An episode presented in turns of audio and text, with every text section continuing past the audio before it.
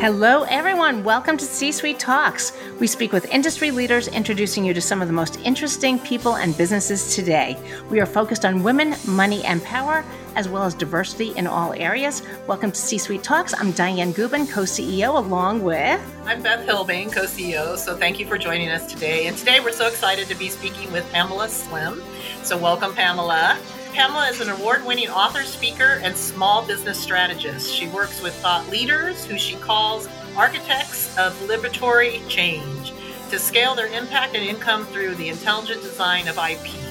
Pam and her team build certification and licensing programs with client partners, applying over 30 years of instructional development and training experience into profitable and scalable programs, which we all need. So thank you to our listeners and welcome Pamela to C Suite Talks. I'm so happy to be here. Oh, good. So you have such an amazing background. So to kind of level set the listeners, can you kind of walk us through your career and how you got to where you are today? For sure. I'll give you just the, that high level skip through. So I my background is in training and development. Actually, my early early days was in economic development uh, through the lens of grassroots change. My my major in college was actually international service and development. So I lived in Mexico and Colombia and did a lot of projects looking at grassroots social change. So I've always had a heart for change, but I moved in my career into training and development and organizational development because it really is an example of utilizing a lot of the the change kind of methods with people in organizations. So I did that up until about 27 years ago.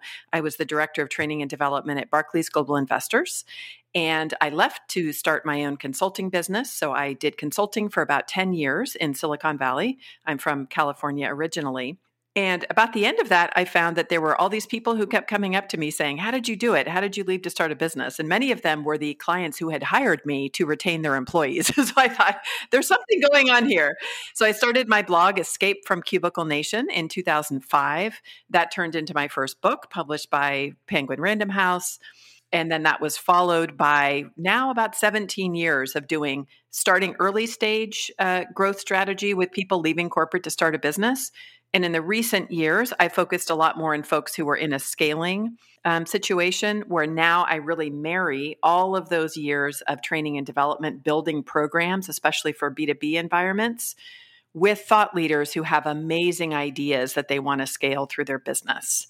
So that's that's kind of what my career trajectory has been. In about the last seven years, my husband and I also have a brick and mortar community space here in Mesa, Arizona, where in addition to having our office and greeting clients, we also offer it free of charge for BIPOC entrepreneurs, which is a real passion. My husband is Navajo. And so we have a real passion for doing a lot of local change. Wow. Thank you for telling us all that. So, your center is called K'é Community Labs, right? And you're doing work with community ecosystem partners. So, what does that, that actually mean? Who are your ecosystem partners and how do you help them?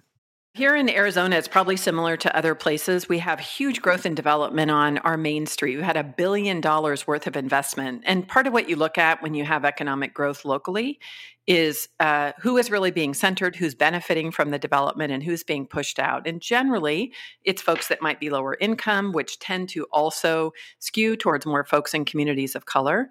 And so, part of what it is that we do is we work with nonprofits, our local government, Art Center, um, ASU, Arizona State University, that has a brand new facility down here. And basically, we really do things to strengthen the neighborhoods, the business community, so that people can own their own buildings, own their own businesses, stay in spaces that will benefit from the growth that we have here. Um, I, I, joke sometimes for folks, I'm just really the local unpaid busybody. So my job is just to walk around, figure out exactly what's going on, and to make sure people are connected with each other so that opportunities happen. We have, for example, we have a building right behind us, a beautiful, uh, environmentally sustainable building that'll have 107 units built. And because I'm a busybody, I know the developer. They have a big art project they want to have on the side of the building. And so I've made sure that we have our local O'odham artists that are the tribe from this actual physical local area that will be creating a big art piece to go on the building. So things like that are just what I pay attention to as a community builder. And it is more my volunteer efforts, if you will. But the, in the bigger imprint of work that I do all day, every day with thought leaders, many of the folks I work with are folks of color themselves, and they really have revolutionary ideas that they're using in their own communities as well as in the global community. Give us some ideas like what types of sustainable and scalable projects are you working on? So one I, I did a number of years ago was with Susan Cain, if you know her, who wrote the great book Quiet about the power of introverts. So I worked with Susan for about 18 months to build her platform Quiet Revolution. And so we had a whole series of different projects with that, creating the Quiet Leadership Institute, corporate training programs. We had a partnership with Steelcase for quiet spaces, which were furniture, office furniture, and cubicles specifically designed for introverts. So that's an example of a, a, a client doing really deep change. I work with a data scientist in Toronto, Heather Krause of We All Count, who has built uh, training for data scientists around the world to be reducing bias and data equity. Um, I have clients that are doing work, deep work in research about Black women thriving in organizations. Erica Hines from Every Level Leadership. So it tends to be people.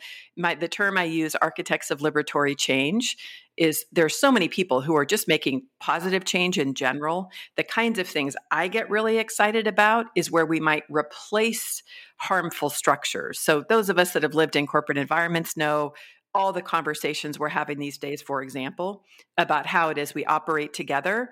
I'm always interested in working with somebody that says, here's a model that's really going to work for the situation that we have today. Here's a way that we can do something that will really reduce and eliminate the bias that, you know, small business owners might face when they're going to get loans at a bank. You know, things like that are for me personally what really energized me after all these years. Uh, and I feel like it's my responsibility to help build the infrastructure for the future for my kids and all of our extended relatives. That's great. That's amazing work you're doing.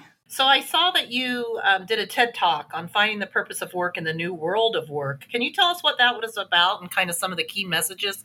Because I'm sure that resonates with a lot of people as we see all the new generations coming into play, um, coming back off of COVID, and then um, the shifting of the workforce and what we're seeing happening. For sure. I always say I'm an author practitioner. So that talk was really based on my last book, which was called Body of Work. And so I told you earlier, Escape from Cubicle Nation was really written from the work I did in early stage entrepreneurship of helping people leave. What I found after I worked with people for a long time in that space is people were saying the only way you can be creative and free is if you work for yourself. I don't know about you, but I know plenty of people who don't work for themselves who are creative and free. they might work for academic situations, work for somebody else's business. So, body of work is really looking at your life and your career as a body of work, much like an author or an artist would look at. And at different stages of our life, we focus on creating different things. It's our job to really tell the story of how that body of work connects and how we create opportunities for ourselves, knowing we have flexibility to do lots of different things within our career because we don't really need to have that singular path anymore. Either you choose corporate or you choose entrepreneurship. These are things that we can really shape. So, body of work was really a way to look at that holistically so that you can choose the next step and not worry if you've been a lawyer and you want to open a bakery or if you've had a bakery and you want to go to medical school. Like I've seen it all in so many years of doing career and workforce development, and people have more opportunity than they think. They do, even within their job. Yes. Yeah. I mean, I think everybody has a side gig. Look at us. Yeah, that's true. Look at me and Beth. And ours became a national association with hundreds of members and thousands and thousands of, you know, people that we touch for sure. So the widest net is within your two books, but could you define what the widest net is? Because I know you talk about that. For sure. It's actually the third book. So, yes, so there was Escape from Cubicle Nation, helping people leave. Body of work is really focused on what is that work that somebody wants to create. The Widest Net came out in 2021, the end of 2021. And this is really a methodology for how you build an audience around that work. Many of us have heard a lot of the terminology of like building our empires. I'm sure you've seen that, right? Let's crush and dominate our competitors. Let's, you know, build our business empire. Uh, I think, especially as women business owners, we've seen a lot of the reason why empires don't work unless you're the person at the top that tends to be a male. and uh, so I really look at it more from ecosystems. I center my ideal clients and look at that natural ecosystem that surrounds them of companies that serve their needs, other service providers that provide a complementary service. Associations is a big section in my book in the ecosystem wheel where we are looking for places in person and online. I call them watering holes where other wonderful people have already assembled an audience uh, where our ideal clients are likely to show up. So, me having the opportunity today to meet both of you first for the first time, connecting with your audience, probably none of whom have any idea who I am, all of a sudden we can begin to build a really positive connection. And the way that I would see it is if what I provide is going to be strengthening and supporting women that you're you're also supporting, then vice versa. What you provide can be strengthening and supporting to women that I work with. So really there's a whole methodology. You might have noticed the theme. I'm sort of a method person. I work with people, notice what they're struggling with, build tools, assemble it into a methodology, and that's what um, came out in the latest form of the book. And I was thrilled it won Best Sales and Marketing Book of 2021 from Porchlight Books, which is the nation's biggest uh, business bookseller. Oh, that's great! Congratulations. That that is huge. Well, it sounds like your work is so impactful because really, it's not just you. You are literally building entire ecosystems around this. So, well, let's talk about ecosystem marketing versus empire building, which I think we just touched on, but maybe you can expand on. For sure. So, one of the ways I think about it from an effort and energy perspective, a lot of people get paralyzed when they're either starting their business, maybe they're shifting into a new area and wanting to grow. And I call it just like looking into the internet and yelling stage, where you're like, I know that there are people who are ideal customers for me, but where in the world should I start finding them? Should I run ads or should I, you know, join a mastermind or people get very confused? We've all done that. right? We've all done it. I know. right, we've all done it. Where are they? right. Should I join TikTok and do dances and like what what should I do? so my my first piece of advice is there already are people who have created these watering holes, these places where large amounts of ideal clients are already gathered. And so, strategically, if first we define our ideal audience by problem, challenge, or aspiration. So, let's say women who, in your terms, right, really want to strengthen their growth and career, they want to ex- experience and exercise their power and grow in leadership when you have a definition like that, I can see my own clients also in that description. And I can also think of, oh, what other podcasts are they listen, listening to around these topics? What companies might be selling products or services into this audience? This is a, a hidden gem that I've learned over the years.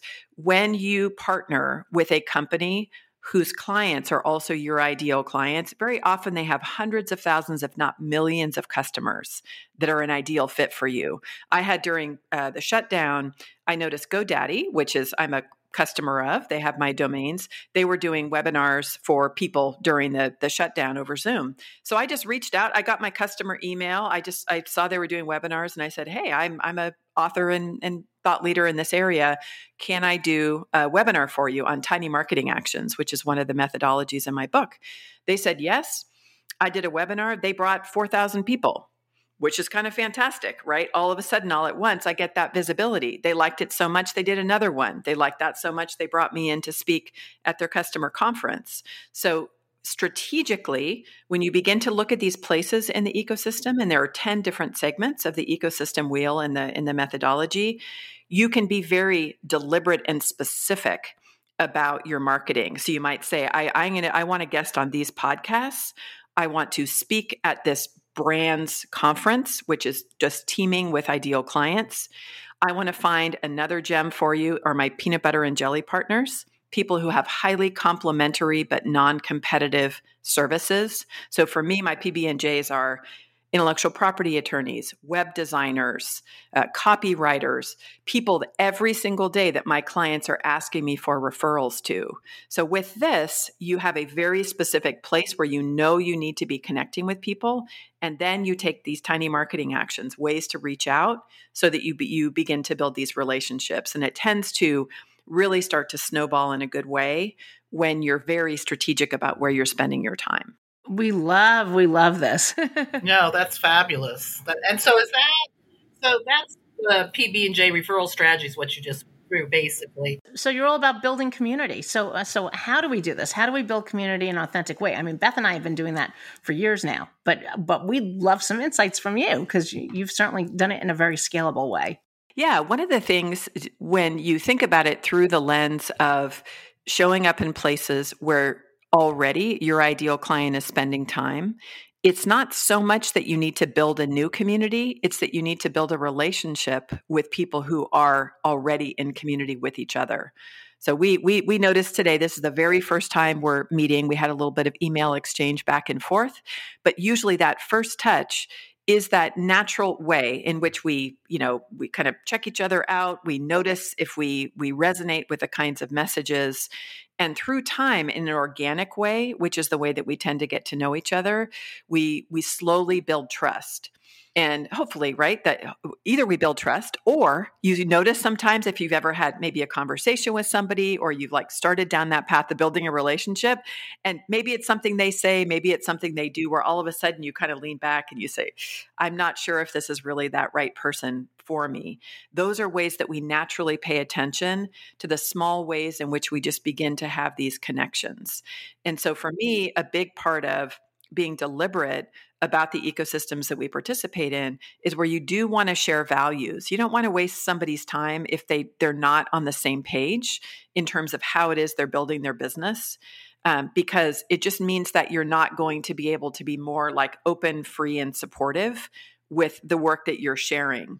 And the other thing is for anybody listening who's ever maybe done partnerships or maybe referred somebody to another service provider where maybe there wasn't that same values alignment, what happens from a branding perspective is all of a sudden that client who could be very beloved to you, who thinks you are the bee's knees, all of a sudden they're like, gosh, why did Dianne refer me to that person? You know, they were rude. They they treated my assistant, you know, in a disrespectful way. Like, why would she do that? And all of a sudden, I've actually put my own brand in jeopardy by referring somebody that wasn't aligned from a values perspective. So that's the way I think that we begin to pay attention is we're we're discerning for our ideal customers um, on one hand, how can we really identify? I call them the Justice League, you know, of great service providers. If we could think of all the best people that would surround our clients so that they get all of their problems resolved, who would that be? And that's us understanding these players in the ecosystem. And then we also do that job of discerning who is actually going to be treating our customers the same beloved way that we treat them. And that is critical because it's not just that you provide the service, but you do it in a way that's in harmony with what your customers want. So, how does that feed into the business incubation strategy? Right, exactly. Because it sounds like it sounds like here's the thing. I hear you, I hear you, Pam, and you're like building this community. But if someone's on the outside and wants to come in, does does the does the uh, community expand? It does. I mean, and I again, I make a distinction for like what it is that we do here locally. When we we do have a brick and mortar space in which community members come in here, and so much like your home, right? You think I'm I'm a, I'm very thankfully very friendly with all of my neighbors. But occasionally you have somebody a little more surly. They might, you know, leave their garbage can out, they snarl at you or your kids or something like that, right? And you're like, you have those neighbors where you're like, come on in, we have extra barbecue, you know, come on in the back and, you know, hang out with us. And then you might have people where you're like, don't feel so open about that that is i think that is fine and that is the role of a community builder thinking about what you do in your association. I imagine you pay attention to things like that when it takes so much in order to build this trust in a good environment for folks. You want to be really deliberate about who comes in. You want to be welcoming and, and give folks you know a chance to come in and get comfortable but then you might notice if there's any behavior that is not in alignment with your values generally it takes care of itself I find. I think Beth and I have found that too. yeah, they just kind of get the vibe. They might notice it's not really for them. And it's not about junior high, like dramatic, uh, you know, expelling people and judging people. It's not about that. It's really looking for the right fit so that in any environment, whether we, we're very deliberate here, we have a very deliberate approach to our community here. We we're very open. We don't have a whole bunch of bureaucracy. We have we we give the key to folks who come in to use our space. We are not hovering. They're the ones that take care of it. And we've been here for seven years and we have never had a single problem, not a pencil eraser that was out of place from hundreds of different groups and thousands of people who have come through the space. And that's because we're deliberate in communicating what we're about, that it is a space for all community, that we are centering, in our case, BIPOC entrepreneurs.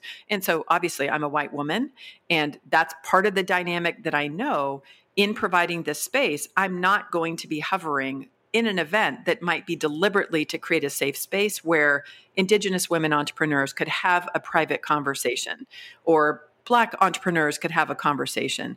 I know even though I'm married to a Navajo, I am not from that culture. And so part of it is understanding, you know, there's plenty of times in which all of us are mixing all with each other and we're deep friends and so forth, but it's also having discernment about how are we making sure that we're really creating space for what people actually need. And I find for a lot of communities that may not always feel safe in an environment, that sometimes they really just want to have a space that is just to have their own conversation, much like you might have women entrepreneurs that could talk about things in a way that maybe even if there was one man in the room, could maybe feel not quite so comfortable based on the way that we're socialized.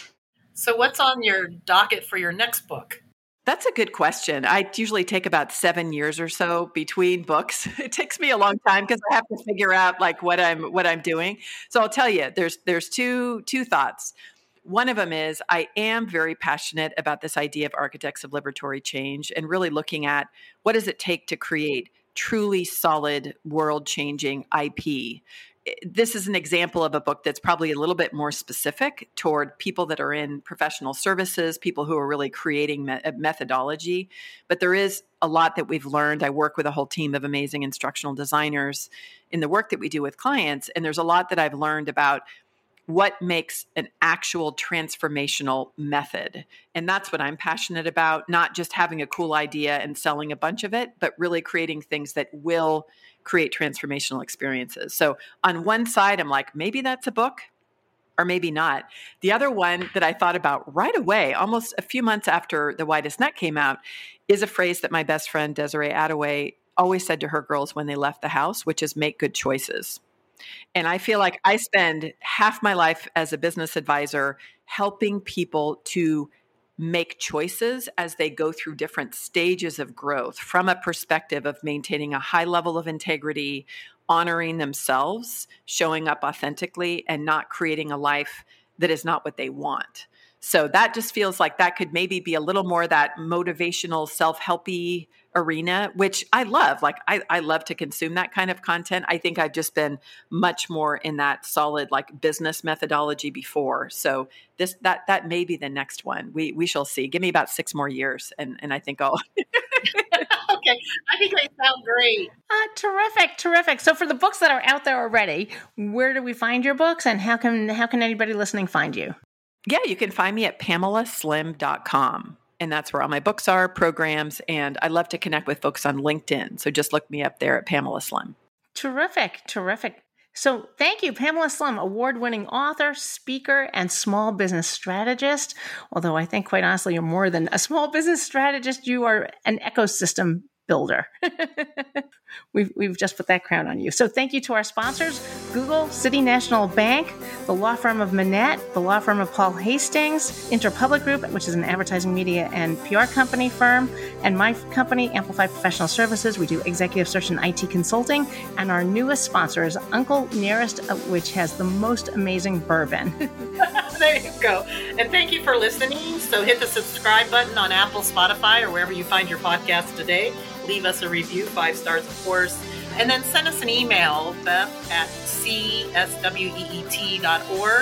And check out our website, www.csweet.org, and come and get active. And as we always say, just start swimming and meet some amazing women. So thank you, Pamela. Thank you, Dianne. And thank you to our listeners. Thank you, Beth.